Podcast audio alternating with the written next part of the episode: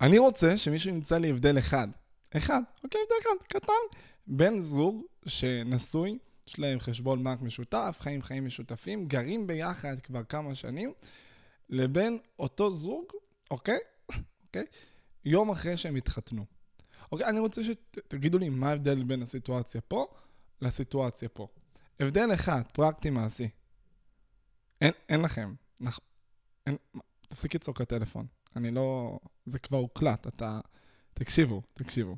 ההבדל הוא מה שיעסיק אותי במהלך הפרק. ההבדל נראה שהוא לא ניכר כל כך, יש הבדל ממש ממש ממש קטן, וזה לא ההבדל אה, פסיכולוגי שפשוט חגגנו הרבה אנשים, זה גם, זה חמוד, יש הבדל קצת יותר מהותי שאני כבר הולך לדבר עליו, אבל חשוב שבפרק הזה, באמת, שכולנו נגיע, אה, נשים שנייה את הכיפה בכיס, כי אין לי שום דרך לענות על אה, דברים שקשורים לדת או אלוהים וכאלה בהקשר של חתונה, כי וואלה, לא יודע. אני לא יכול לנצ... לנצח את אלוהים פה בדיונים, בחשיבה, או בזום או באובייקטיביות, כי פשוט זה, זה פחות uh, הקונספט. אז אנחנו נתייחס לחתונה רגע ול, ולנושא הזה. כאילו אין דת וחוקים והלכות ורבנים וכאלה, פשוט הרבה יותר, זו הדרך היחידה באיך להתייחס לנושא הזה.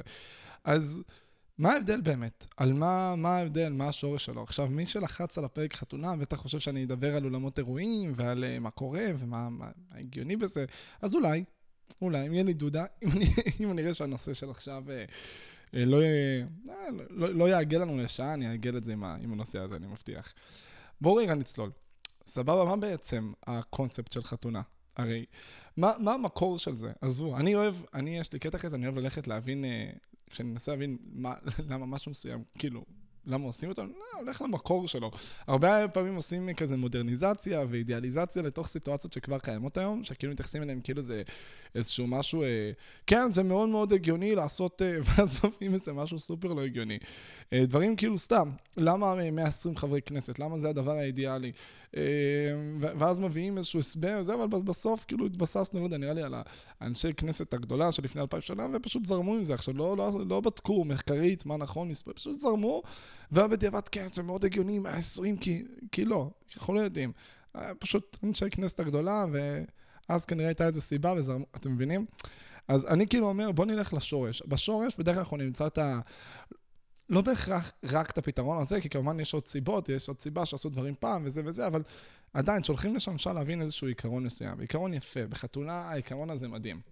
מה, מה המהות של חתונה? פעם. שוב, יש הרבה מהויות, יש הרבה פירושים, וחוץ מזה, שבואו, אולי המציאו את כל ההיסטוריה.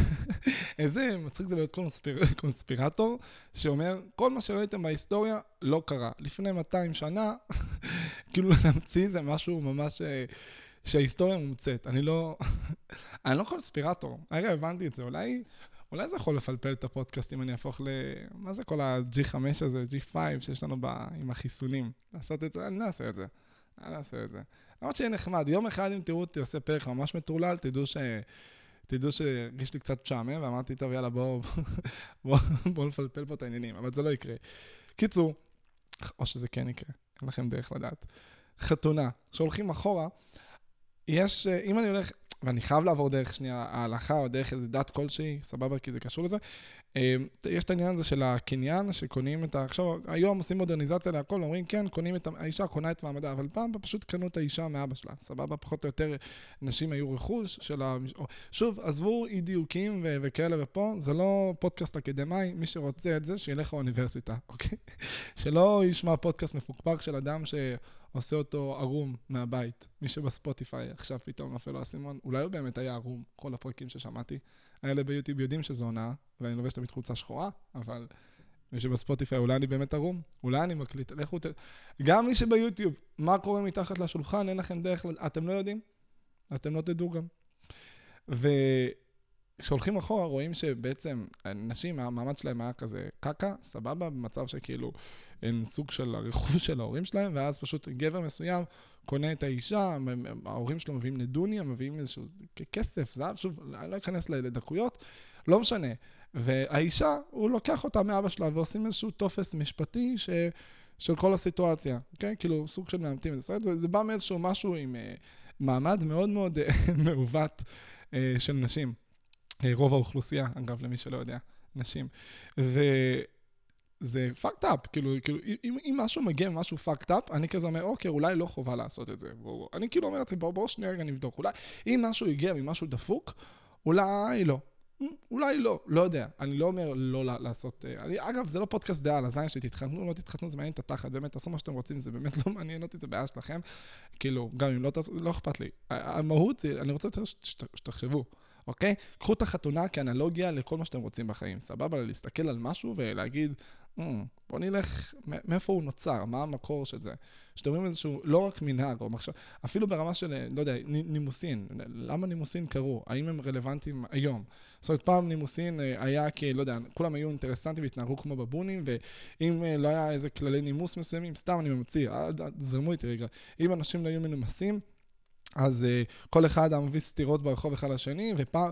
והיו חוקים של חוקי נימוס, שאם אנשים לא היו עומדים בהם, היו שמים אותם בכלא, כי הבינו שחלאס, כולם מתנהגים כמו בבונים. ואי אפשר ככה, ואז אנשים התחילו לפתח חיי נימוס, וכולם היו מקל בתחת, כי אף אחד לא רצה להתנהג ככה, וזה היה מזויף, ואז לאט לאט זה השתמר והשתקע עם האנשים, וכבר התנהגים ככה בצורה טבעית. אממה, השורש של זה זה להתנהג בצורה לא אותנטית, זה לזייף איזה משהו מסוים, לא באמת היה אכפת לאנשים אחד מהשני, והם עדיין התנהגו בצורה מנומסת, כי אחרת הם היו נענשים.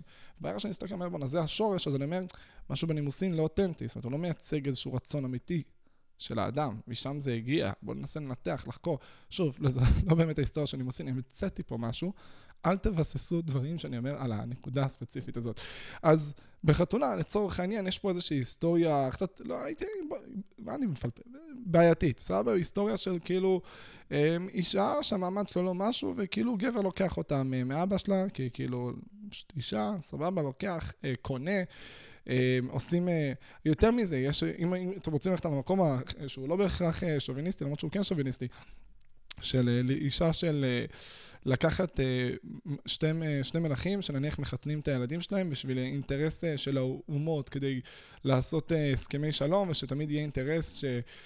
ש כזה סטייל אנא ערף, אני, אני הולך כל כך לטעות במונחים ההיסטוריים, אבל נניח הממלכה של אנגליה והממלכה של צרפת רצו לחיות בשלום אחד עם השנייה, אז הילדים שלהם שהם הנסיכים בעצם, חיתנו אותם ביניהם ככה שיהיה איזשהו שלום, אוקיי? דברים כאלה, כאילו...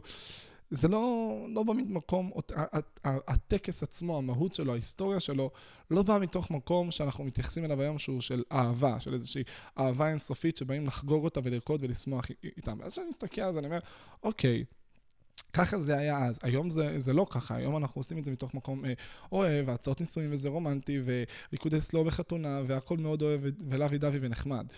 השאלה היא מה המהות של חתונה, המהות עצמה, משהו בה אה, נשמר קצת. זאת אומרת, לא, היום אישה היא כבר לא הרכוש של אבא שלה, אה, ואז היא עוברת להיות הרכוש של בעלה, לפחות לא במדינות אה, מערביות. לא יודע מה קורה באפריקה, לעומק, עדיין לא צללתי, אבל מדינות מערביות, הכל בסדר. כאילו, יש מעמד לאישה, ויש מעמד גם אחרי שמתחתנת, הכל טוב. מה בפועל, וזה מה שמעניין, אוקיי? לב העניין של חתונה. זה מה שדיברתי עליו בתחילת הפרק. מה המהות? מה, מה, מה, מה את רוצה? מה אתם רוצים? מה, מה הסיפור? מה, מה יש לכם? בתכלס, אם נסתכל שנייה מה קורה בטקס עצמו, קורים שני דברים במקביל. קורים המון דברים, אבל יש שני דברים מהותיים שקורים. אחד, הצהרה. זאת אומרת, קוראים לכל בני המשפחה, החברים, האנשים אה, קרובים, רחוקים, ומצהירים. שומעים? אנחנו ביחד, אבל אם עד עכשיו זה זה, עד המוות, אוקיי? קול? כולנו, זה עד, עד המוות. מי שחשב, זה תרפו. אנחנו... נגמר, נגמר הסיפור, עד המוות. חלק הצהרתי, זאת אומרת שהוא בא והוא מודיע, אוקיי? ואני אעשה אנלוגיה ממש מעניינת. מישהו פעם תהה לעצמו למה חרדים מתלבשים ככה? למה להם? מה, מה האינטרס? עכשיו, יש כל מיני סיבות, אבל למה, למה זה כזה קריטי? למה, למה דתיים שמים כיפה? עכשיו יש את ההסבר, שוב, אתה שם משהו על הראש, ואז זה מזכיר לך שיש אלוהים, יש משהו מעליך, אז אלוהים וכולי, ויש את הלבוש החרדי, ואפשר להגיד כל מיני דברים על צניעות ובגדים ארוכים, אבל בסוף למה כולם בוחרים להתלבש אותו דבר? למה לא צבעוני? כי זה יכול להחטיא עניינים, אבל למה הם בוחרים להתלבש בדיוק אותו דבר? בסוף, הסיבה הפסיכולוגית המהותית. ברגע שאדם מתלבש ומתנהג בצורה מסוימת, הוא מצהיר משהו לכל הסובבים אותו. וברגע שהוא מצהיר משהו לכל הסובבים אותו, הם מתייחסים אליו באופן שהוא מצהיר על עצמו. זאת אומרת, אדם ששם על עצמו כיפה, יודע שהוא לא עכשיו יעשה משהו אה, ביזארי נגד, הוא לא, לא ישן בשבת בפרהסיה, כי הוא ירגיש מובך מהסיטואציה. או שאנשים יעירו לו, אחי, אתה לא דתי, למה אתה מעשן? זה, לא, זה מוזר, כאילו ישאלו אותו שאלה על זה, וזה יעורר אותו. כנ"ל לגבי אדם חרדי, פשוט בהחמרה. דמיינו אדם חרדי, אה, הולך אה, יד ביד עם אשתו ברחוב, כולו צועל ושמח. כזה, מה, מה קורה? הוא לא יעשה את זה כי זה... זה, זה...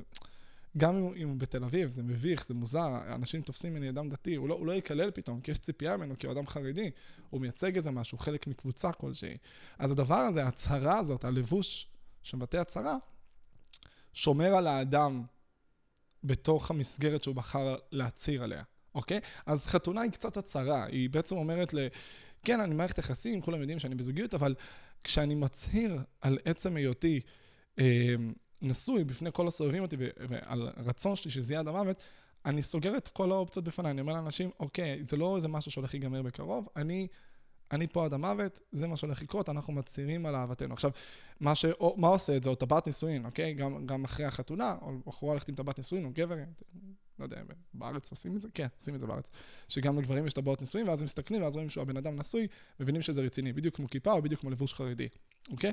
אז החתונה בעצם זה הצהרה, מצהירים לכולם פעם אחת, אה, ואומרים, אנחנו מפה עד המוות, שתדעו, לא להתקרב, פויה, אוקיי? הדרה של טיקטוק, בואי לבויה. אוקיי? סבבה, זה, זה האנרגיה. עכשיו, הדבר הזה, אוקיי, מעניין, נחמד, בוא נעבור לדבר השני. אוקיי, כבר נדבר אולי על דבר ראשון, אולי לא נדבר עליו, למי אכפת? הדבר השני אומר את הדבר הבא. אני עכשיו בזוגיות. אם אני רוצה לקום וללכת, אני פשוט אומר לזוגתי, יקירתי, אהובת ליבי, אה, חלאס, מספיק, אורז את מטלטליי ועוזב, אוקיי? זה, זה האנרגיה. זאת אומרת, שוב, לא משנה כמה דרמטי, חיבוקים, עניינים וזה וזה, בסוף, אתה לא חייב כלום לאף אחד, אתה פשוט קם והולך. אין גם ממך ציפייה חברתית, בהקשר של ההצהרה, אתם בזוגיות, גם אתם בזוגיות חודשיים, שנה, חמש, עשר, עשרים, אתה קם והולך. אין משהו ששומר עליך בתוך הסיטואציה, או שומר עליך אה, בתוך המערכת היחסים הזאת ומחייב אותך להישאר שם.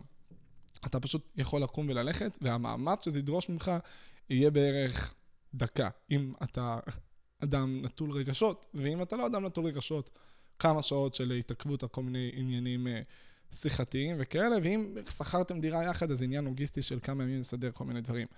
אבל בגדול, אין משהו יותר מדי שקושר אותך לסיטואציה. פרידה, פרידה, בטח אם אתם לא גרים ביחד, אוקיי? עכשיו, כשאתה מתחתן, קורים שני דברים שכובלים אותך. אחד קשור לראשון, לחלק ההצהרתי. כולם יודעים שאתה נשוי, כולם מתייחסים אליך כאדם נשוי, חגגת את זה, כולם מכירים את הסיטואציה, ויש את החלק השני, העניין המשפטי, העניין הדתי, אוקיי? תקראו לזה איך שאתם רוצים. יש איזשהו משהו שמחייב את שניכם להיות ביחד, כל עוד לא תעשו משהו שדורש מאמץ ואנרגיה. זאת אומרת, זוג שבא להיפרד שהוא לא נשוי, ביי ביי, סבבה? מי זוג נשוי שרוצה להיפרד, זה, אוי, קוסומו, עכשיו צריך לקבוע ברבנות, עכשיו צריך לנסוע, עכשיו צריך להסביר להם, והם צריכים לשמוע פה, או צריך ללכת למשרד הפנים, לשנות, לעניינים, עניינים לוגיסטיים וזה. יודעת מה, אולי רגע נחשוב על זה. כי אין לך כוח. כי בן אדם... דן אריאלי מדבר על זה הרבה בלא רציונלי ולא במקרה, שכאילו, לא, לא רק הוא, כל העולם, מה, מה אני משייך את זה אליו? זה, זה שלו, זה של כולנו, אוקיי? זה של כולנו, חברים, אף אחד לא, לא שייך את זה לעצמו. יש לנו נטייה לשמר את הקיים, סבבה? אנחנו כאילו נזרום ממה שנוח, נזרום ממה שקורה. זאת אומרת, אם נניח, אה, אם יש לנו ביד תפוח, כבר, נניח ביד, נניח אם כל פעם שהיינו רוצים משהו מתוק, פתאום ביד שלנו היה מופיע תפוח, אז הגיוני שלא לא היינו קמים ושמים את התפוח על השולחן או בקערת פירות, רואים קערת פירות מפוצצת בתפוחים של אנשים שוויתרו על התפוח. שם את התפוח קערת פירות, הולך למקרר, פותח ומוציא עוגה. כבר אכל את התפוח שיש לו ביד, אנחנו זורמים ממה שיש, אוקיי? זה יכול להיות אחלה פתרון. אנחנו זורמים ממה שקורה, אנחנו לא נשנה את המציאות לרוב, אה, אלא אם כן קורה משהו ממש חריג. והחתונה, מה שהיא באה לעשות בהרבה מובנים, ובמיוחד במובן החברתי של היום, היא יוצרת איזושהי סיטואציה שכדי לצאת מהמצב הזה, אתה צריך להתאמץ. אתה צריך לעשות משהו ממש אקטיבי ופעלתני. כבר בפרידה צריך לעשות משהו כזה, אבל בגירושין, זה וואחד מאמץ. פרידה זה להגיד, "אה, אני נפרד ממך, אה, אני חושב שלא יעבוד פה. זה, זה קשה, זה דורש מאמץ, ממש מאמץ רגשי, לארגן מסקנות, תובנות, עניינים, בלאגנים, אבל זה ממש ממש ממש לא מה שיכול לקרות בלהט הרגע. זה לא כזה, אני מתגרש, טוב, תחתמני פה, סבבה, ביי. זה לא, זה לא, זה, זה דורש, זה כמה ימים, זה לוגיסטיקה, זה גם להודיע למשפחות, זה, זה משהו הרבה יותר רחב מזה, זה, זה פדיחה, אוקיי? זה, זה נכשלת. בזוגיות שאתה נפרד זה לא כזה, קצת כישלון, אבל כשאתה מתגרש זה כישלון, זה איזשהו אות קין במרכאות חברתית כלשהי עליך, זה משהו, גם אם אין ילדים. זה אומר עליך משהו, אתה מרגיש משהו מהסיטואציה, והדבר הזה יאמץ אותך להישאר, יאלץ אותך להישאר ויגרום לך להתאמץ יותר בכל מה שקשור למערכת יחסים. וזה דבר מדהים, לכאורה. זה דבר מדהים, זה גורם לך. במקום שתגיע למצב שאתה מוותר ישר על הזוגיות, אתה אשכרה תשקיע מאמץ ואנרגיה, אתה תגיד לעצמך, וואו, וואו, וואו, וואו, וואו. האם אני רוצה לדבר, לוותר על הדבר המדהים הזה בכזאת קלות? האם אני הולך לוותר על זה? כן? עכשיו, מה זה? אולי, אולי לא. ואז אתה פתאום חושב פעמיים. והמחשבה פעמיים גורמת לך להגיד, רגע, יש פה נראה לי משהו טוב, אני לא אעשה משהו בלהט הרגע. וזה מדהים, לכאורה, שזה שומר אותך, וזה מונע ממך לעשות איזשהו, איזושהי פעולה קיצונית, לעזוב איזושהי מערכת יחסים. מה, אז כולם צריכים להיפרד כל ריב שיש להם? והדבר הזה שומר עליך, וזה דבר חזק, וזה דבר עוצמתי. ומשהו בטופס הזה גורם לאנשים להישאר הרבה יותר. הסבירות שבן אדם ייפרד, ש, ש, הסבירות שמישהי תצא מזוגיות שלא טוב לה בה, כשהיא סתם מזוגיות לעומת שהיא נשואה, בוודאות פי, פי, פי עשרה יותר קל. גם בלי ילד. משהו במהות של הטופס המשפטי הזה, של ההצהרה מול כל האנשים, של הפדיחה, של תחושת הכישלון, של המאמץ, של הבן אדם שלא רוצה לשנות את, ה, את המציאות, של ההתחייבות, זה כבר שם איזשהו מאמץ. וזה מונע. וזה מדהים, זה אחלה פתרון, אבל אני שואל שאלה מעניינת, אוקיי? וזה המהות, זה המהות של מה שאני בא לדבר עליו. כן? זה, זה כדאי להתנהל ככה? אני, אני אשאל שאלה, אוקיי? האם, האם מה שהיינו רוצים שישמור את מערכת היחסים זה טופס משפטי? האם זה מה שאני רוצה שיחזיק את זוגתי לעתיד, שתחיה במערכת היחסים הזאת? האם הייתי רוצה שמה שיעצור אותה מלקום וללכת יהיה טופס משפטי, תהיה הפדיחה, תהיה העובדה שכולם ראו אותה מצהירה? אם רע לה, היא לא צריכה להיות איתי. אם לא נוח לה, אם לא נעים לה, למה היא פה? אם אני לא האדם המדויק ביותר עבורה, אז עדיף שהיא תהיה עם אדם אחר. זו גישה שנשמעת אוטופית, אבל מי מרגיש ככה? הרי מה זה זוגיות בסופו של דבר? זה שני אנשים שלשניהם יש אינטרס אחד מהשני, שהאינטרס הזה הוא בין היתר אהבה, שיכולה להיות מאוד מאוד גדולה, והבנה תוך כדי תנועה שמשתלם לנו להיות כל כך נחמדים וטובים אחד לשני, כמו שקורה חברתית, וזה ממלא אותנו ברגשות והורמונים ואנחנו נהנים מזה. אבל בסופו של דבר, לפעמים הדבר הזה לא, לא מתאים, הוא לא הולך, הוא לא רלוונטי. וכשהצד השני, יש שני צדדים הרי במערכת יחסים. ואם יש צד אחד שממש טוב לו בזוגיות, נוח לו, נעים לו, ויש צד אחד שוואלה לא טוב לו, אז יש אחד שהיה רוצה שהזוגיות הזאת תימשך בכל מחיר, ויש צד אחד שוואלה מבחינתו לקום וללכת. וזה לא, מצ... לא מצב לא הגיוני, הם לא אחד. הם עדיין שני אינדיבידואלים, שלכל אחד יש רגשות. יש אחד שוואלה הזוגיות הזאת מבחינתו בת זונה והיא טובה לו והיא מדויקת לו, או נוחה לו בטירוף. יש אחד שסובל. אחד שלא מדויק לו, אחד שלא נעים לו, אחד שרוצה לעשות דברים אחרים והוא מרגיש שזה מצמצם אותו. ואז מה קורה? ההוא שטוב לו, לא ישים לב או ישים לב ולא יהיה אכפת לו מהרגשות של הצד השני. והאם הוא רוצה או לא רוצה להישאר, טוב לו, נוח לו, לא נוח לו, הוא פשוט ילך. הוא פשוט ילך, אני מדבר על השני, אוקיי? ואותו צד שני, שרוצה להישאר בזוגיות, בזמן שהצד השני רוצה ללכת, הוא יגיד, רגע, רגע, רגע, רגע, רגע, אבל טוב לי, נעים לי פה, למה שאני אוותר על זה? מה זאת אומרת לקום וללכת? לא, לא, תישארי. מה? תישארי, תישארי, אל תחי. אבל רע לי. בסדר, אבל, אבל טוב לנו ביחד. לא אכפת לו מאיך שהיא מרגישה. לא מעניין אותו אם רע לה או טוב לה איתו. טוב לו, הוא... אז זה לא טוב לו, זה מעבר לטוב לו, הלוואי וזה רק טוב לו. זה טוב לו והוא מקבל הורמונים ונעים לו והוא מפחד להיות לבד והוא מפחד מ- מלהרגיש כישלון והוא מרגיש שהוא לא ימצא טוב יותר מזה והוא אובססיבי והוא מרגיש מלא מלא דברים שהוא לא ירגיש במהלך כל החיים שלו, זה, הרבה יותר מטוב לו. אוקיי? הרבה יותר מטוב לו. הבן אדם מרגיש כמות ארגזים, ארגזים של רגשות שהוא חווה. ואותו אחד שחווה כל כך הרבה רגשות ופתאום הדבר הזה בא להיעלם מהחיים שלו, הוא לא... קשה לו לעכל את זה. קשה לו לעכל את זה, זה מבאס אותו, זה מתסכל אותו, זה גורם לו להרגיש חרא. ואז אותו אחד, שהדבר הזה קורה לו, האסון הזה, הוא ירצה לשמר בכל מחיר את זוגתו. הוא ירצה להגיד, אני בכל מצב רוצה שהיא תישאר כאן. אני לא רוצה שהיא תלך, אני לא רוצה לוותר על זה. גם אם זה אומר שלא יהיה מדויק לה, לא אכפת לו. לא אכפת לו אם יהיה לה מדויק, אם יהיה לה טוב, אם היא תהיה מאושרת. מה שאכפת לו זה הרגשות שלו. וזה מה שרוב הזוגות עושים. הם לא שמים לב, אבל מערכת היחסים בין זוגות, והתחלתי לדבר על זה בפרק של מערכת יחסים פתוחה, לא באמת אכפת להם הרגשות אחד של השני בצורה הטהורה. אכפת להם אחד מהשני, שנייה, אני אסייג, כן? שלא תגידו, מה, לא נכון, אני אוהב את זה. סתמו רגע, בלתי נסבלים, כל פעם נכנסים לי למילים. רק אני מדבר. סתם, אתם יכולים לדבר? אתם תחשבו מוזרים, אתם לבד בבית, אתם ברחוב, לאף אחד לא... אתם מד... סתם, להעביר. תבינו, זוגיות זה אהבה, זה אמפתיה, זה באמת אכפתיות ובאמת נתינה אחד לשני. בסוף, באיך שרוב החברה תופסת מערכת יחסים, אני לא מדבר על אידיאל ואני לא מדבר על איך שאני מאחל לכם לתפוס זוגיות ומה שאני רוצה להנחיל לעולם, בברירת מחדל של איך רוב האנשים תופסים זוגיות, יש שם משהו מאוד אינטרסנטי. יש שם משהו שכל אחד דואג לתחת של עצמו. זה כאילו אנחנו דואגים אחד לשני, סבבה, אבל כל אחד דואג לעצמו. כל אחד שומר על עצמו, על הרגשות שלו. וכל אחד, והתחלתי לדבר על זה במערכת יחסים פתוחה, מנסה לסחוט כמה שיותר אושר מהצד השני ולמקסם את האושר שלו. זוועה, נכון, אני יודע, זוועה, אבל זה מה שקורה ברוב מערכות היחסים. שוב, זה לא קורה בצורה כזו ברוטלית, כמו שאני מדבר על לסחוט אושר, ואתם מדמיינים כל אחד כזה, עושה חישובים, hmm, איך אני מוציא כמה שיותר נקודות אושר ממנו. לא, לא, ממש לא. ממש לא. זה פשוט קורה תוך כדי תנועה, זה קורה תוך כדי החיים. מנסים למקסם את הרגשות שלהם אחד על חשבון השני.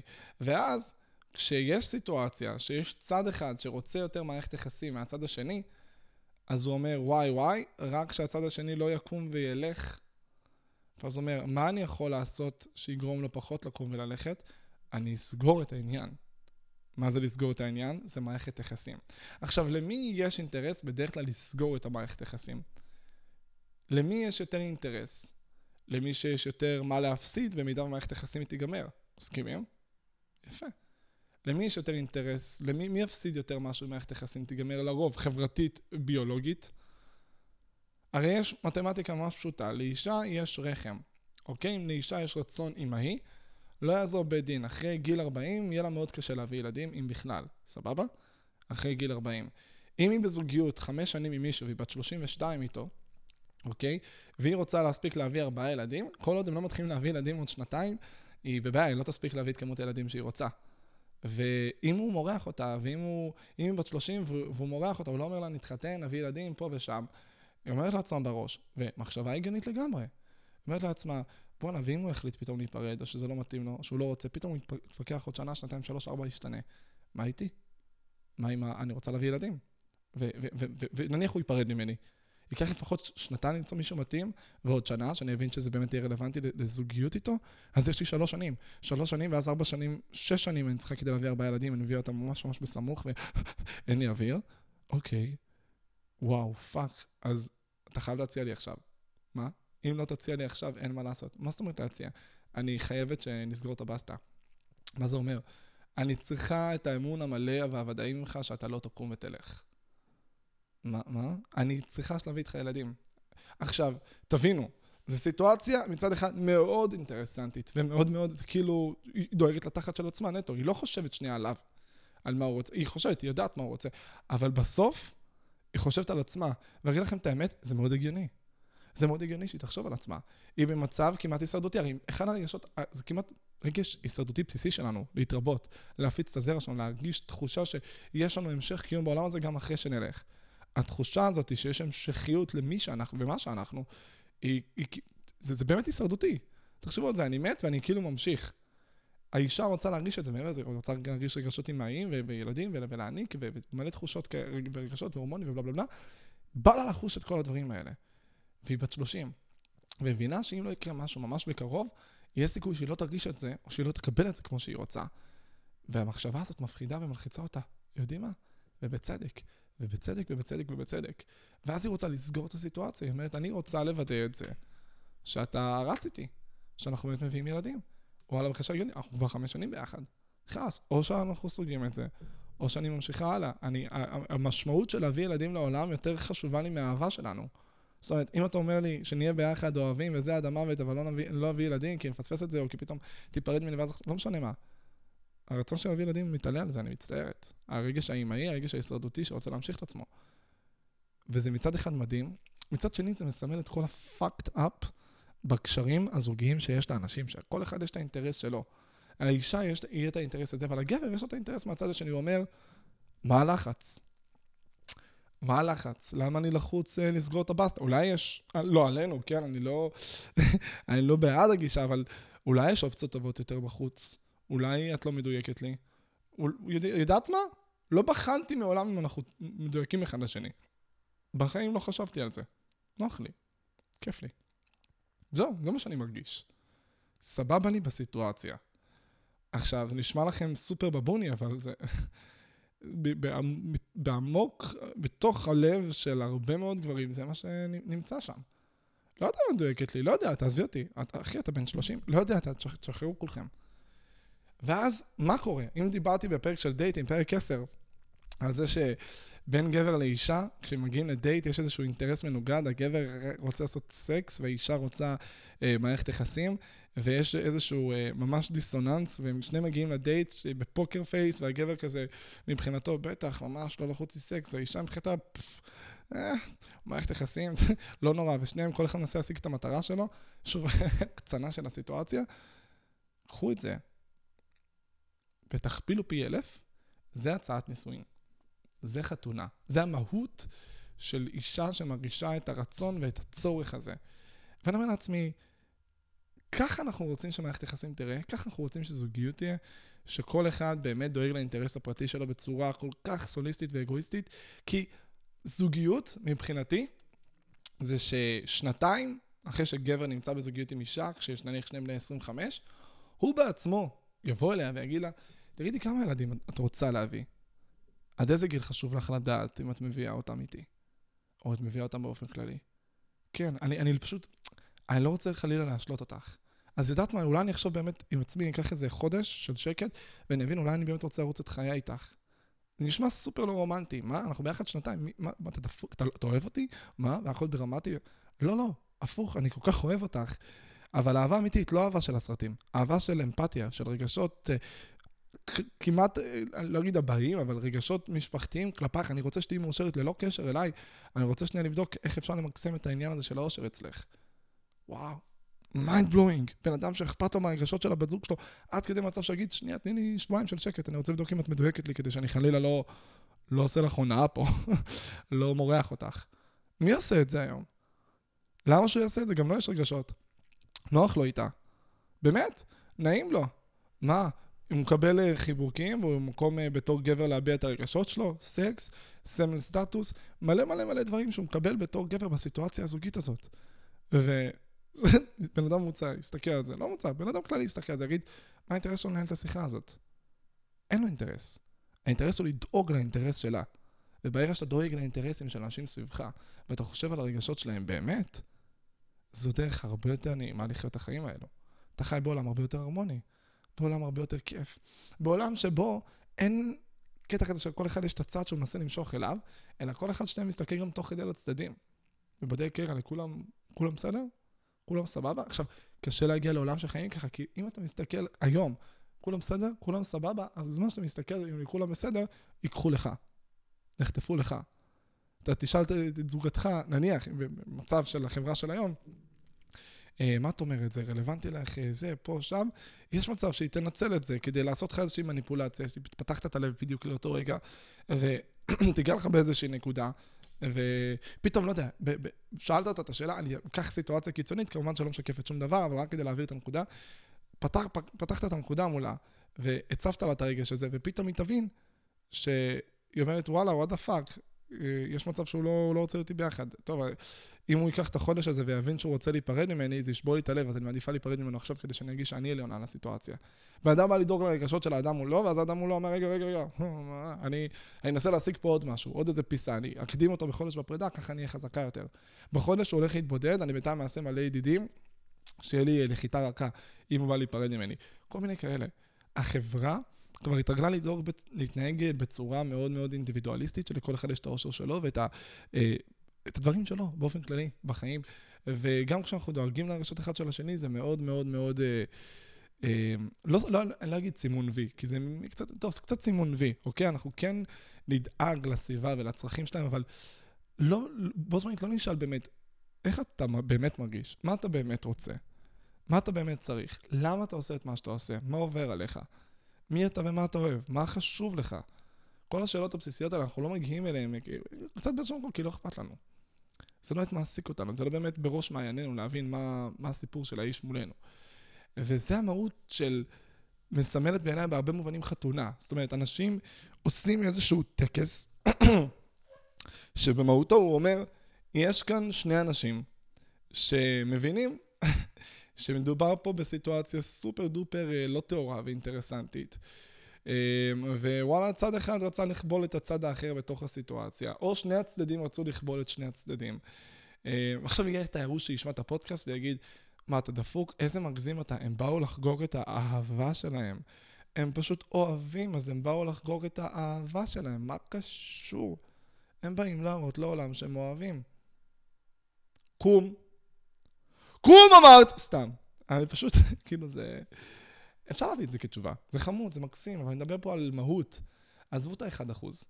עזבו את האלה ש, שבאמת הכל טהור אצלם ויודעים מה, והם פשוט זורמים חברתית עם מה שקורה. אגב, לא, לא בהכרח 1%.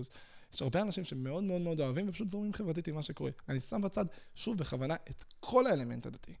כי וואלה, זוג שרוצה להביא ילדים חייב להתחתן מבחינת הדת, אוקיי? אבל אני שם את האלמנט הזה בצד. ווואלה, יש את האופציה, למה הם צריכים לעשות את הטקס הזה?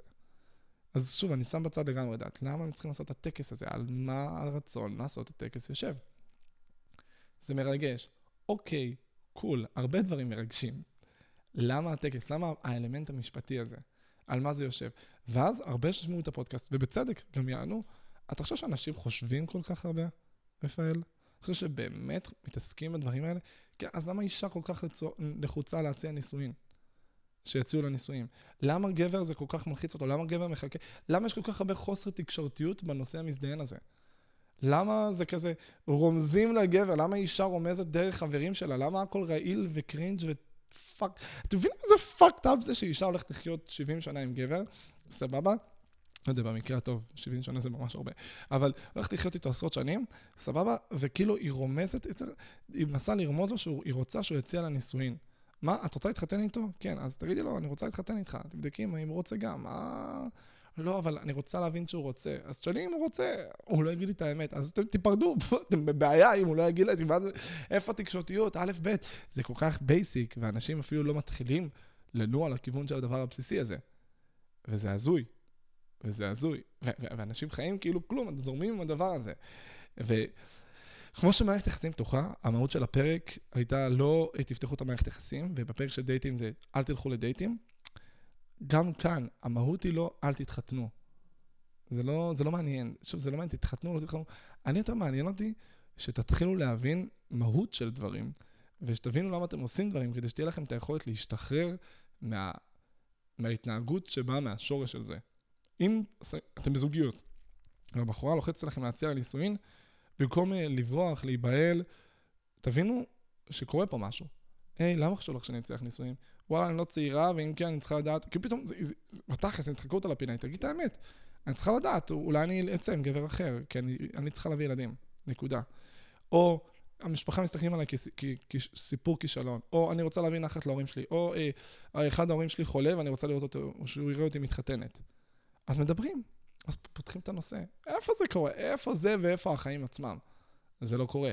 הטקס הזה, במהות שלו, הוא אמור להיות הטקס הכי אוהב, הכי מחבק, הכי מקרב. ומצחיק שלפני הטקס הזה, כשאנשים עושים הסכם ממון, אומרים, איי, ההסכם ממון, הרגע הלא רומנטי הזה שצריך לדבר על איזשהו משהו, אה, זה הורג את הרומנטיקה, לדבר על הכסף ועל הכל לפני שמתחתנים. על מה אתם מדברים? חתונה זה לא דבר רומנטי. חתונה זה משהו שיש שני צדדים שאני מסתכל עליהם בחופה ואני מרגיש את האינטרס של כל אחד מהצדדים ומה כל אחד רוצה. הרי בסוף, גבר שהוא מציע נישואים זה כמעט כאילו כזה, כאילו, טוב יאללה הרפאתי. מה? למה שזה בערך תהיה הסיטואציה, שוב, ברוב הסיטואציות החברתיות, למה שזה בכלל יהיה ככה? למה שאישה לא תחשוב על הרצונות של הגבר והגבר הרצונות של האישה? מה הסיבה שגבר לא רוצה להתחתן? מה, כי אתה רוצה לדעת שיש אופציות טובות יותר? מה? כי מה? כי אתה קשה לך להתחייב לאישה אחת? מה הסיבה שלך? על מה זה יושב? כי את רוצה לוודא שהאבא של הילדים שלך ירוץ איתך וזה כבר יקרה עכשיו ושתספיקי להביא ילדים? תדברו, תתקשרו. עכשיו, החברה, לא יודע אם היא מסוגלת, ברור, קודם כל ברור שהיא מסוגלת, אבל כאילו באתי להגיד, האם החברה מסוגלת להכיל תקשורת כזאת, אותנטיות כזאת? עכשיו, הרבה אנשים שיפתחו שיחה כזאת, הם ייפרדו משתי סיבות. או זה יהיה כל כך קרינג' ומוזר הסיטואציה, והם יהיו בהתגוננות כל כך קיצונית, אמ, שכזה, מה, לא, וזה וזה, וייכנסו לאיזושהי דרמה וייבהלו, ומה בן אדם עושה כשהוא נבהל, ועולים עליו, והוא פשוט נעלם, אז ייפרדו. ויש את האופציה השנייה, שהדבר הזה יציף איזושהי אמת מגעילה ומעוותת, ואז מגלים את האמת אחד לגבי השני, ואז אה, נפרדים. ושוב, חוסר אותנטיות זה משהו שהוא מאוד מאוד מאוד דומיננטי בכל מה שקשור ל... לחברה עצמה, לאחרונה, לא באתי להגיד לאחרונה, אבל זה שקר, לא, תמיד. נראה לי תמיד זה היה שם, באיזשהו מקום. ואני מאמין שהדרך הטובה ביותר לבסס מערכת יחסים שמחזיקה לטווח ארוך זה עירום, מלא. אני לא מדבר על כמות הזויה של סקס, אני מדבר על עירום רגשי, מצחיקים. תפסיקו, שומעים פודקאסט, מדמיינים, תתעסקו בעיקר, בבקשה. כשבן אדם, אוקיי, חשוף ופגיע וכל האינטרסים שלו על השולחן, והצד השני גם ככה, אז קל לדבר, קל לתקשר, מה את רוצה, מה אתה רוצה, מה טוב לא רק לך, מה טוב לזוגיות. מה טוב לנו. פתאום, כשחשופים לגמרי, אז יש את השיח הזה של אולי כדאי ששנינו נדאג לאינטרסים אחד של השנייה גם, ולא כל אחד לאינטרס שלו. את מסוגלת לעשות את זה? אתה מסוגל לעשות את זה? חושבים אחד על השנייה. הבסיס, המקום הזה של לחשוב האם זה יקרב את זוגי או זוגתי לאושר, זה, זה כל כך בסיסי, אבל זה כאילו mind blowing לאנשים, זה כאילו, oh my god, oh my god, מה, ככה חושבים? ומרגיש ששוב, כל המהות של חתונה היא באה בסתירה לגישה הזאת, באה ומסתכלת על הגישה הזאת ומחרבנת עליה אה, בצורה הכי קיצונית שיכולה להיות. כי מסתכלת על זה ואומרת, שומעים? יאללה, בואו אה, שכל אחד ידאג לאינטרס שלו. אה, ואז הרבה פעמים שאלו אותי, שאלו אותי, אתה מתכנן להתחתן מתישהו? אתה מתכוון להתחתן? אז הייתי שואל, כי כאילו, זה הרבה פעמים לא ברור, אתם מתכוונים, האם אני מתכוון לחיות עם אישה אחת את חיי ולהקים איתה משפחה? אמרתי לה, ברור, אני אמרתי, אני ברור, אני מניח שכן, כאילו, מן הסתם. ואז אמרו, לא, לא, להתחתן. אמרתי, מה זה חתונה? אמרו לי, טקס שבו אתם, טקס שמה? זה נשמע כאילו אני תוקף אותו, אני אתן להם לדבר, אני מבטיח לכם, נראה לי. טקס שמה? מה קורה בטקס? טקס שבו אתם אה, מתחייבים אחד לשני, הכתובה, העניינים, לא יודע אם זה דרך הרבנות, או שתעשו את זה בחו"ל, אזרחי, מה... אתה, אתה מתכנן לעשות את זה? אני אומר, אה, למה? מה זאת אומרת למה? אתם רוצים להביא ילדים? כן, בסדר, אבל בקטע דתי, אני לא דתי. אה, אה בסדר, קטע מסורתי, לא, לא מסורתי. אה, אה, לא יודע, לחגוג את האהבה שלכם, cool. לא יודע, אולי אני אעשה מסיבה, סתם לחגוג, כי זה מגניב לחגוג. בסדר, אבל טקס, משהו, טקס למי? אני לא מבין, סליחה, תסביר לי. אני מתנהג כמו תימהוני כדי להעביר לבן אדם את הנקודה. טקס למי? למי אני אעשה את הטקס? אה, למשפחה, לחברים, מה, מה אני צריך להגיד להם? שאנחנו ביחד. אני, אני, אומר, אני אומר את זה אחרי שאני ביחד עם האישה. היה צריך להצהיר את זה פעם נוספת, כולם יודעים שאני בזוגיות. וזה, זה, כאילו, כשאני בזוגיות, כולם ידעו שאני בזוגיות, זה מאוד ברור לכולם. סתם, לא, וואי, מה אתה, אתה מתחכם, אתה משגע אותי. הכוונה היא, ואז הם מנסים לתת איזשהו משהו, כאילו לתת איזה משהו ש... כזה, לעגן את הנישואים שלכם כזה באיזשהו טופס משפטי, באיזה משהו. ואז אני אומר, אה, למה? בשביל מה? ואז הם לא באמת יודעים להסביר. ואז הם מביאים, מתחילים להביא הסבר חברתי, לא, לא משליכים אותו עליי, כי זה יהיה מוזר לשייך אותו עליי. אתה יודע, צריך לעשות את הדברים האלה כדי שלא יהיה קל לקום וללכת. כאילו, מתחילים לדבר פתאום לרוחב. אז אומר, אה, לא, לא, אני רוצה שאם לא טוב לבת זוג שלי, שאני אשמח שהיא תלך. מה? אם לא טוב לבת זוג שלי איתי, אני אשמח שהיא תלך, אני מעדיף שהיא תלך. כמובן שאני לא, לא בגישה של לא טוב לך, אחרי שבע שניות שלא טוב לך, תלכי. ברור שהחיים הם לא כאלה. חלק מהעניין של זוגיות זה גם לחשוב על האינטרס של הצד השני, וכנראה אם לא טוב לה ברמה שהיא הייתה אמורה ללכת, אני ידעתי על התהליך שהיא עברה. והיא גם סיפרה לי לפני על הדברים שהיא עוברת, כדי שאני לא אקבל הפתעה. ואני שיתפתי אותה בדברים שאני מרגיש בנושא, וניסינו לפתור את זה. זאת אומרת, יש פה משהו הדדי. כאילו, ואם לא טוב לה, אז ברור שעדיף שהיא תלך. למה היא צריכה לעבור באיזושהי מסכת של פעולות נוספות שהיא צריכה לעבור כדי ללכת? אני מעדיף שהיא תלך. הרי המטרה בסוף זה שיהיה אכפת לנו אחד מהשנייה. כבני אדם, אחד מהשני באופן כללי, לא רק בזוגיות. ואם לא אכפת לי ממנה כבן אדם, ברמה של לחשוב על זה שוואלה, אני רק רוצה שיהיה לך טוב. לא משנה אם זה איתי, לא משנה אם זה בן אדם אחר, וזה לא משנה אם זה לבד. אם אין לי את הרגש הבסיסי האנושי הזה כלפיה, איך אני יכול לאהוב אותה כ- כבת זוג, כאימא של הילדים שלי? איך אפשר לאהוב אדם ברמה כל כך קיצונית של לקום איתו כל בוקר ולישון איתו כל לילה, ולחיות איתו את החיים האלה, אם אתה לא אוהב אותו באהבה הטהורה והבסיסית של אני רק רוצה שיהיה לבן אדם הזה טוב. ללא קשר אליי. גם אם זה אפילו בא על חשבוני באיזשהו אופן, אבל שוב, אני לא תלוי באף אחד, כי אם קמים והולכים ממני, אז אה, אה, היא קצת תכאב, אבל אני אהיה בסדר. אף אחד לא חייב לי כלום. זה שהיא בזוגיות איתי זה לא אומר שהיא צריכה להיות בזוגיות איתי גם עוד שבוע, עוד יום או חודש. זה בסיסי, לתקשר, לדבר, לשתף, וכנראה שלא קמים ביום אחד. משתי סיבות. אחת, כי קדם לזה משהו, אז לתקשר כדי לפתור את הבעיה. שתיים, עובר תהליך מחשבתי, רגשי, זה לא ברגע אחד, אה, אני רוצה ללכת, ואז פשוט הולכים. יש איזה משהו שקורה, אז לשתף בבן הזוג. אבל בעולם של היום, שוב, אנשים מפחדים להתנהג ככה, כי הבת זוג כנראה לא תגיד, ואז אתה תהיה עם לב פתוח, והיא תלך. ופשוט זה יקרה בבת אחת, ואנשים מעדיפים לסגור את זה. ושוב, הפעולה הזאת מונעת מאיתנו להתחיל אפילו להיות חברים קרובים, אמיתיים ואותנטיים. כמובן שבסופו של דבר ילדים כבר סוגרים את הפינה, כן? ברגע שמביאים ילד כבר אין ברירה, כבר אי אפשר כזה לקום וללכת סתם ככה, כי יש משהו משותף שיצרתם. גם חוזה שכירות באיזשהו אופן עושה את הפעולה, או להיות, לא יודע, בעלים לעסק משותף, או שהממון כבר נהיה משותף, לא, הרכוש, משהו קורה, ובטח שעם חיה או ילד. ברור. אבל בסוף, עד שהפעולה הזאת קורית, הרבה פעמים יש הפרש של שנתיים, שנה, חמש, מהרגע שמתחתנים עד שמביאים ילדים אצל אנשים מסוימים. זאת אומרת, הדבר שמקשר, שיהיה ילד. כאילו, שיעשה קושי ללכת, שיהיה ילד. אבל מה העניין? הרבה אנשים הולכים כבר... אני שמעתי שיחה, אני לא אשכח אותה כל החיים שלי. הייתי בן 15 נראה לי. הלכתי לאיזה פארק במודיעין, שמעתי, אני חטטן גדול. חשוב שתדעו, אני חטטן מאוד גדול.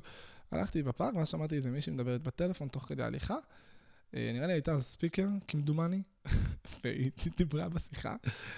ואז היא סיפרה, אני לא זוכר בדיוק איך זה הלך, זה לא כזה מעניין, זוכר את המהות. שכאילו היא אמרה כזה, כן, הוא לא מציע לה נישואין, והוא כבר לוחץ עליה כבר הרבה, היא לוחצת כבר הרבה זמן, וזה וזה. ואז היא אומרת, כן, אבל, ואז השנייה עונה לו, כן, למזלה, היא כאילו נכנסה להיריון ממנו. זאת אומרת, כן, ברוך השם, לפחות עכשיו, כאילו... לא יודע אם אמרו ברוך השם, כי זה חילוני כזה, כי כאילו הם לא היו נשואים, אבל זה ה vibe שזה, כן, איזה מזל, לפחות עכשיו יש איזה משהו ש, ששומר אותו. ואני זוכר ששמעתי את זה בגיל 15, כאילו גיל צעיר, אפילו לפני, באמת, ממש, כאילו, זה היה הרבה שנים, אוקיי? עשור. תפסתי את הראש, אמרתי, מה? מה? what the fuck? זה היה נשמע לי קיצוני ברמות קשות, כאילו, במהות של זה.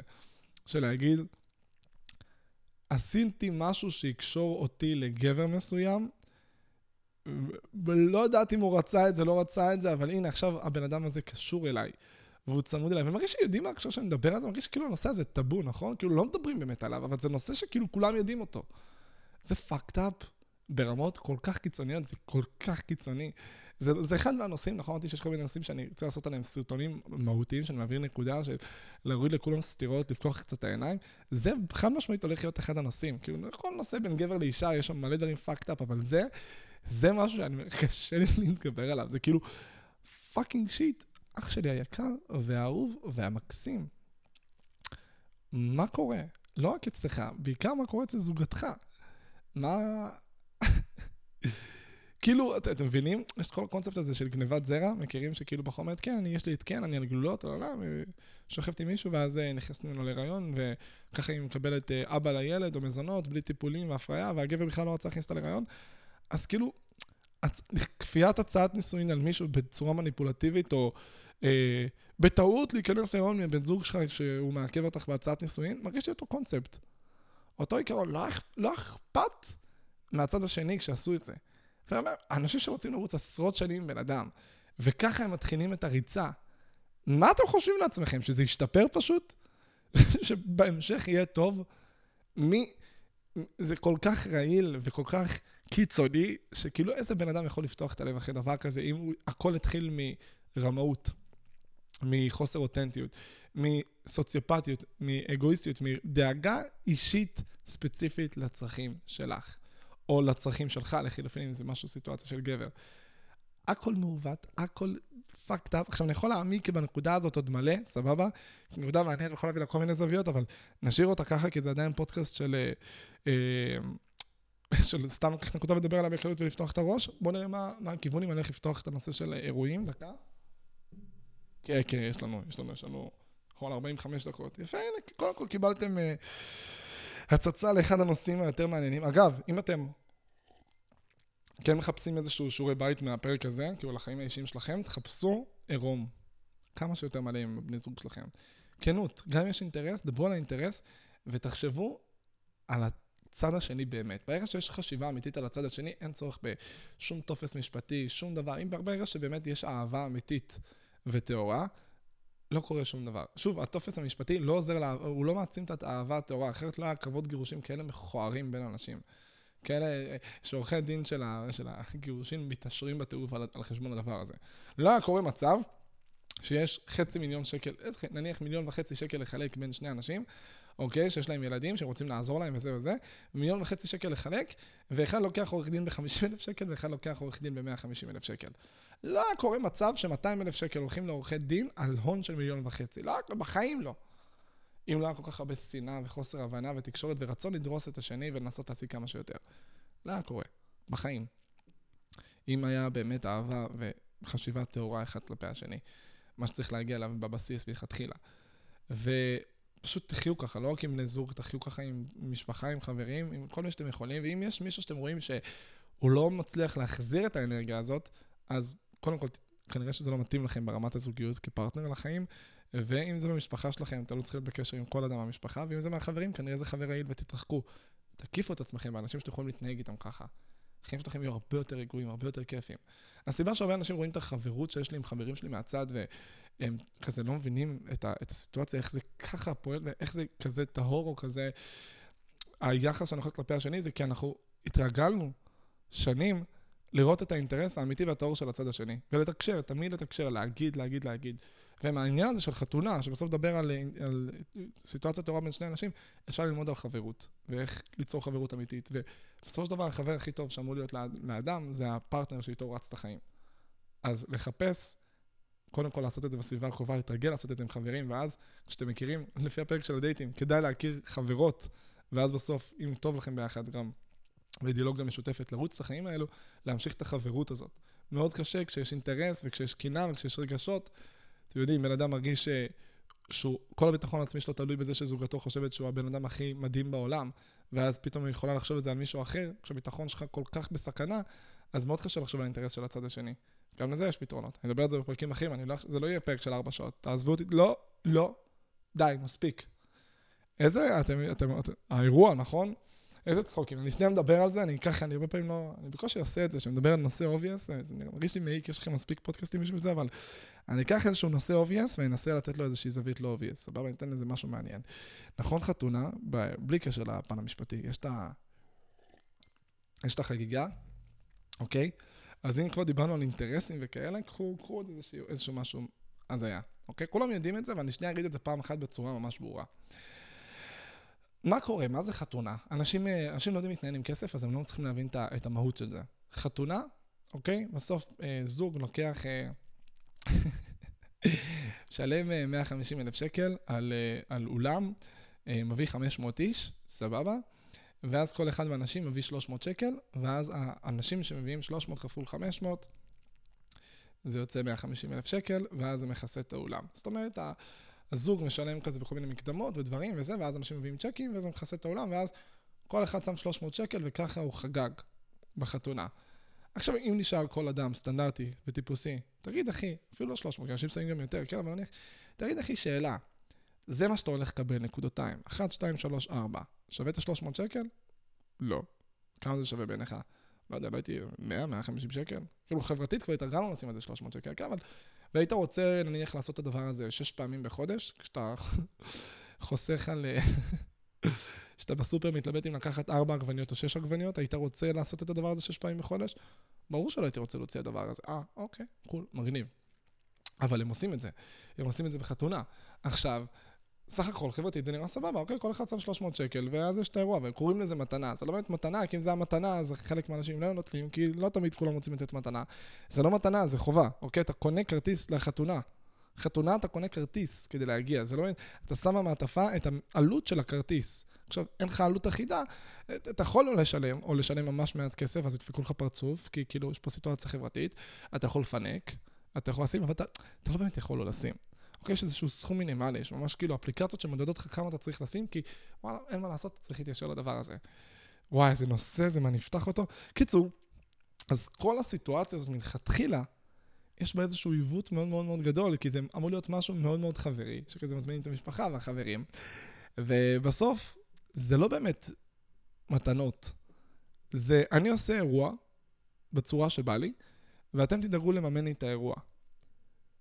זה מוזר. עכשיו יגידו, לא, זה לא באמת ככה, כי כאילו יש עוד אירועים והם אחרי זה מחזירים. אוקיי, התשובה שלכם עוד יותר מטומטמת. אני אגיד לכם גם למה. כי אז זה אומר שהם באמת צריכים לשלם 150 אלף שקל על החתונה הזאת. אתם צודקים בתשובה אגב.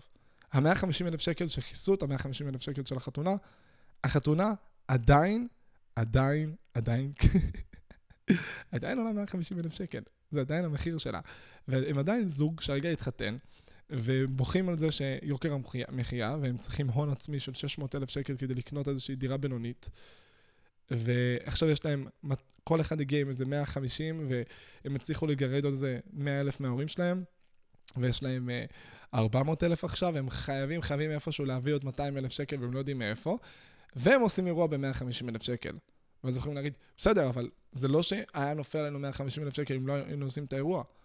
נכון, אבל הוא עלה לכם 150 אלף שקל. בסדר, אבל האורחים כיסו אותו. אוקיי, אז במצב שאתם צריכים 150 אלף שקל, לקחתם הלוואה של 150 אלף שקל מאנשים שתצטרכו להחזיר אותם אחר כך באירועים לאנשים? אה, לא חשבנו על זה. רגע, רגע, רגע, רגע. אבל אם לא נעשה את החתונה, אנשים עדיין יעשו אירועים. אז למה שנהיה פראיירים שרק אנחנו לא נעשה חתונה ושהם יממנו לנו אותה? אה... אז אתם בני זונות. אז לא אכפת לכם מהחברים והסביבה שלכם, אכפת לכם מעצמכם. לכולם אכפת, אכפת מה, מה, מהחרא של, של עצמו. מה זה השטות הזאת? תבינו, אתם מבינים את האבסורדיות בסיטואציה? זאת אומרת, כל אחד אומר לעצמו, וואלה, גם ככה יזמינו אותי לחתונות, גם ככה אני צריך לשפוך 100-150 אלף שקל במהלך חיי על חתונות. אז אני אעשה את האירוע שלי. אני אדע גם שיבואו כמה שיותר חברים משפחה, שזה יכסה אפילו שאני אצא ברווח. ואחרי זה אני אפזר את הכסף הזה בהמשך, מה לעשות? גם הכסף, אה, כן, הכל יהיה יותר טוב. מה? what the fucking fuck? והדבר הזה קורה, ויש רק, באמת, סוג אחד של אנשים שמרוויח מהדבר הזה. סוג אחד. כל מי שמתעסק בהפקות חתונה. הדי-ג'יי, האולמות אירועים, אפילו המלצרים שעושים אחלה כסף כי צריכים להביא טיפים שם וזה וזה. כל מי שקשור לתעשייה הזאת, מרוויח. כל השאר מטומטמים. עכשיו, זה מצחיק להגיד, כי מי שמתעסק בדבר הזה גם עושה את זה. הכוונה היא שכולנו מטומטמים. כולנו ממשיכים את השטות הזאת. אבל מה, לא נהנה ביום הראשון של החתונה, לא נשמח? לא יודע. לא יודע. אם הייתי אומר לכם, שומעים? אתם רואים את עצמכם עושים מתישהו יום כיף ב-150 אלף שקל? אתם, אנשים סטנדרטיים שעושים 15 אלף בחודש. כאילו בעתיד, נניח, או ב-20 אלף. אתם רואים את עצמכם עושים יום כיף? יום, לא שבוע כיף, לא חודש כיף, אתם לא שומעים אותי, למה אתם... אתם מעוותים את המילים שלי, אני אמרתי מילה אחרת, אה, אתם, אתם, אתם מבינים? אתם רואים את עצמכם עושים יום כיף ב-150 אלף שקל? ברור שלא, אוקיי? ואז תהיה תשובה מאוד יפה, שתגיד לי, בסדר, אבל כיף לי לשמוח עם חברים שלי בחתונות שלהם, ווואלה, כל הקונספט הזה עדיין כיף לי ונעים לי, ואני שמח שהוא קורה. וזה אחלה, אז תמשיכו, הכל טוב, אני לא... לא אמרתי לכם להפסיק. אני בא לדבר על ביזאריות, אני בא לדבר על... על... תסתכלו על הסיטואציה, אני רוצה שתראו חתונה ותחוו את ה cringe, כמו שאני חווה, תסתכלו על הסיטואציה ותבינו שהכל מאוד כאילו חברי ואוהב והדדי, אבל יש שם סיטואציה מאוד גדולה של אינטרס מוזר, וזה mind blowing להסתכל על זה, פתאום אתה, אתה, אתה מסתכל על המספרים ואתה אומר, רגע, מה, אז אתה רוצה להגיד לי ש... אני מימנתי את החרא הזה? כאילו בן אדם שאומר לעצמו, אני, נניח בן אדם כמוני שלא הולך להתחתן, סבבה? שאני לא... אם אני אעשה משהו באמת, זה יהיה סתם מסיבה. נניח, פשוט ליהנות עם, עם האנשים שאני אוהב, אפילו יש מצב שאני לא אזמין משפחה, פשוט סתם אעשה משהו לכיף שלי. אני לא אעשה חתונה, בטח שלא טקס, אבל כאילו, משהו בסגנון הזה, אוקיי? סתם שתף אתכם ב... ב זה אפילו לא דעה, תעשו מה שאתם רוצים, סתם שתף אתכם ב, על, עליי. אז ברגע שאני רואה את הדבר הזה מהצד, אני אומר לעצמי, בואנה, אני, כשאני לא הולך לעשות אירוע, אז מה, אני פשוט הולך לפזר כסף כל החיים שלי? וזה, הרבה אנשים מרגישים את זה, ואז אומרים, טוב, חוסום, הרעיון לא כזה קריטי לעשות אירוע, אני רוצה לאסוף את הכספים האלו. למה שאני לא אהנה מהיום כיף הזה שלי? וזה הזיה, וזה מטורף, וזה, לא תגידו שזה חובה גם. זה לא, לא חובה. אפשר לעשות טקס ממש ממש מצומצם, זה אפשרי.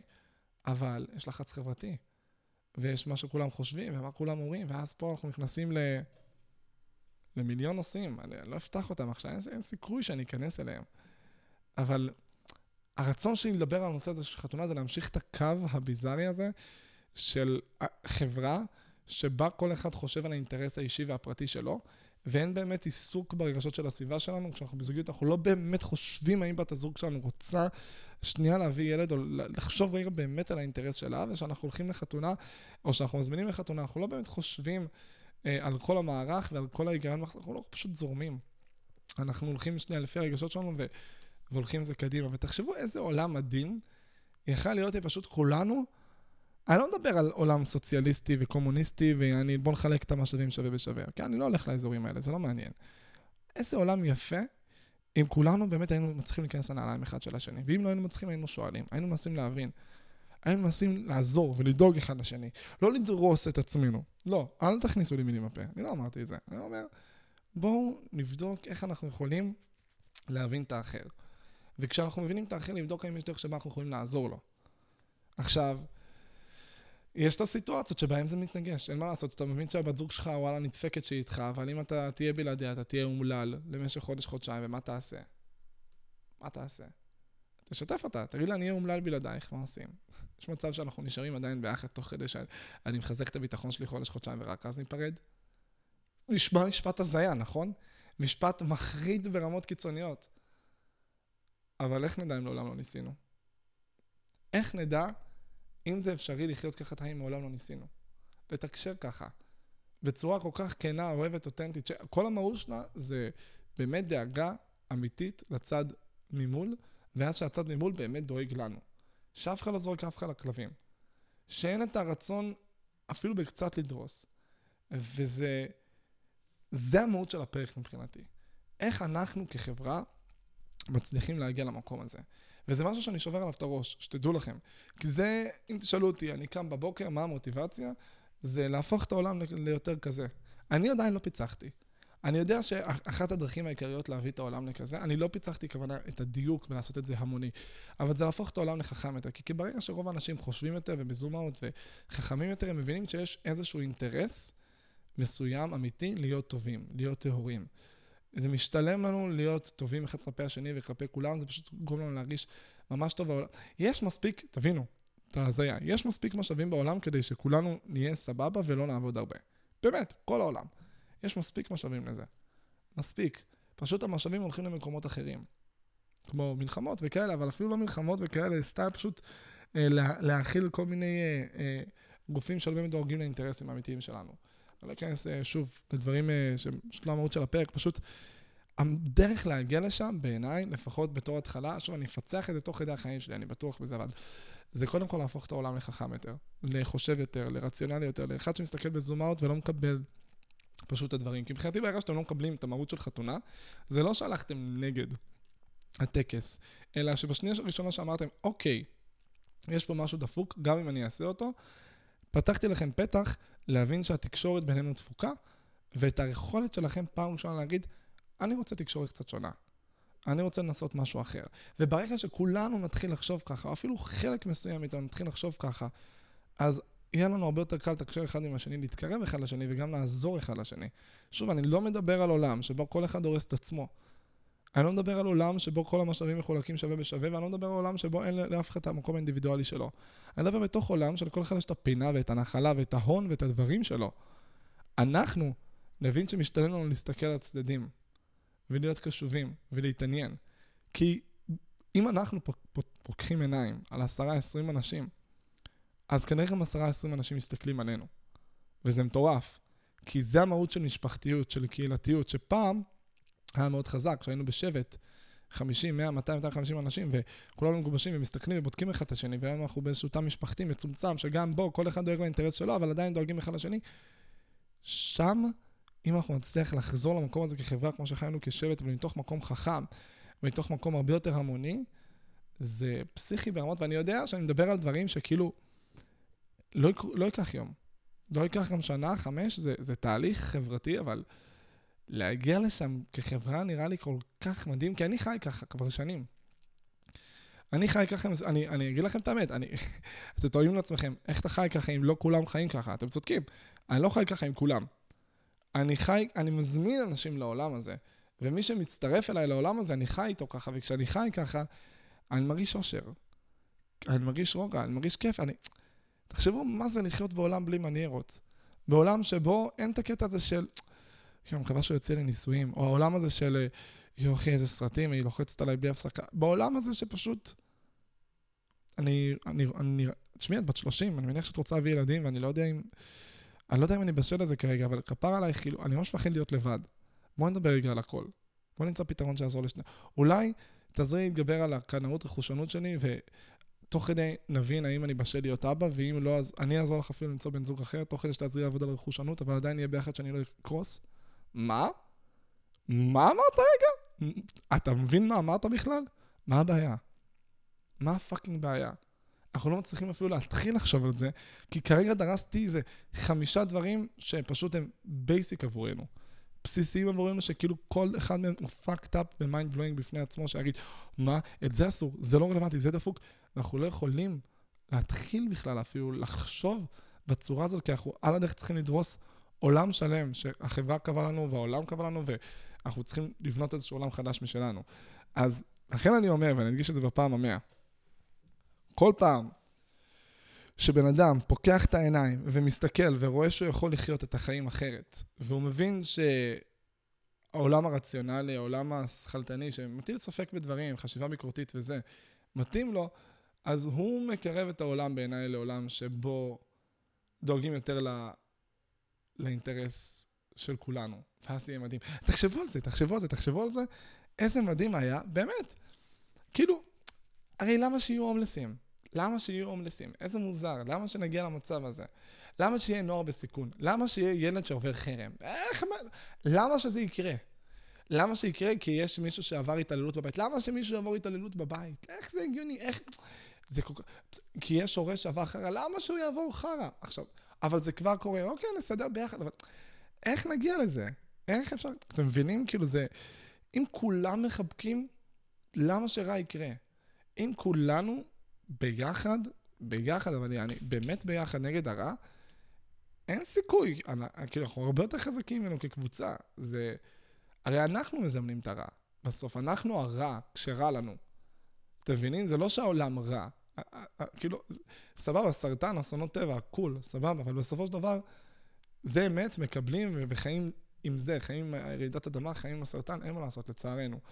אבל בסוף, איך שלא נהפוך את זה, אנחנו מביאים את הרע לעולם. רוב האנשים מתים ממלחמות שאנחנו יוצרים בעצמנו.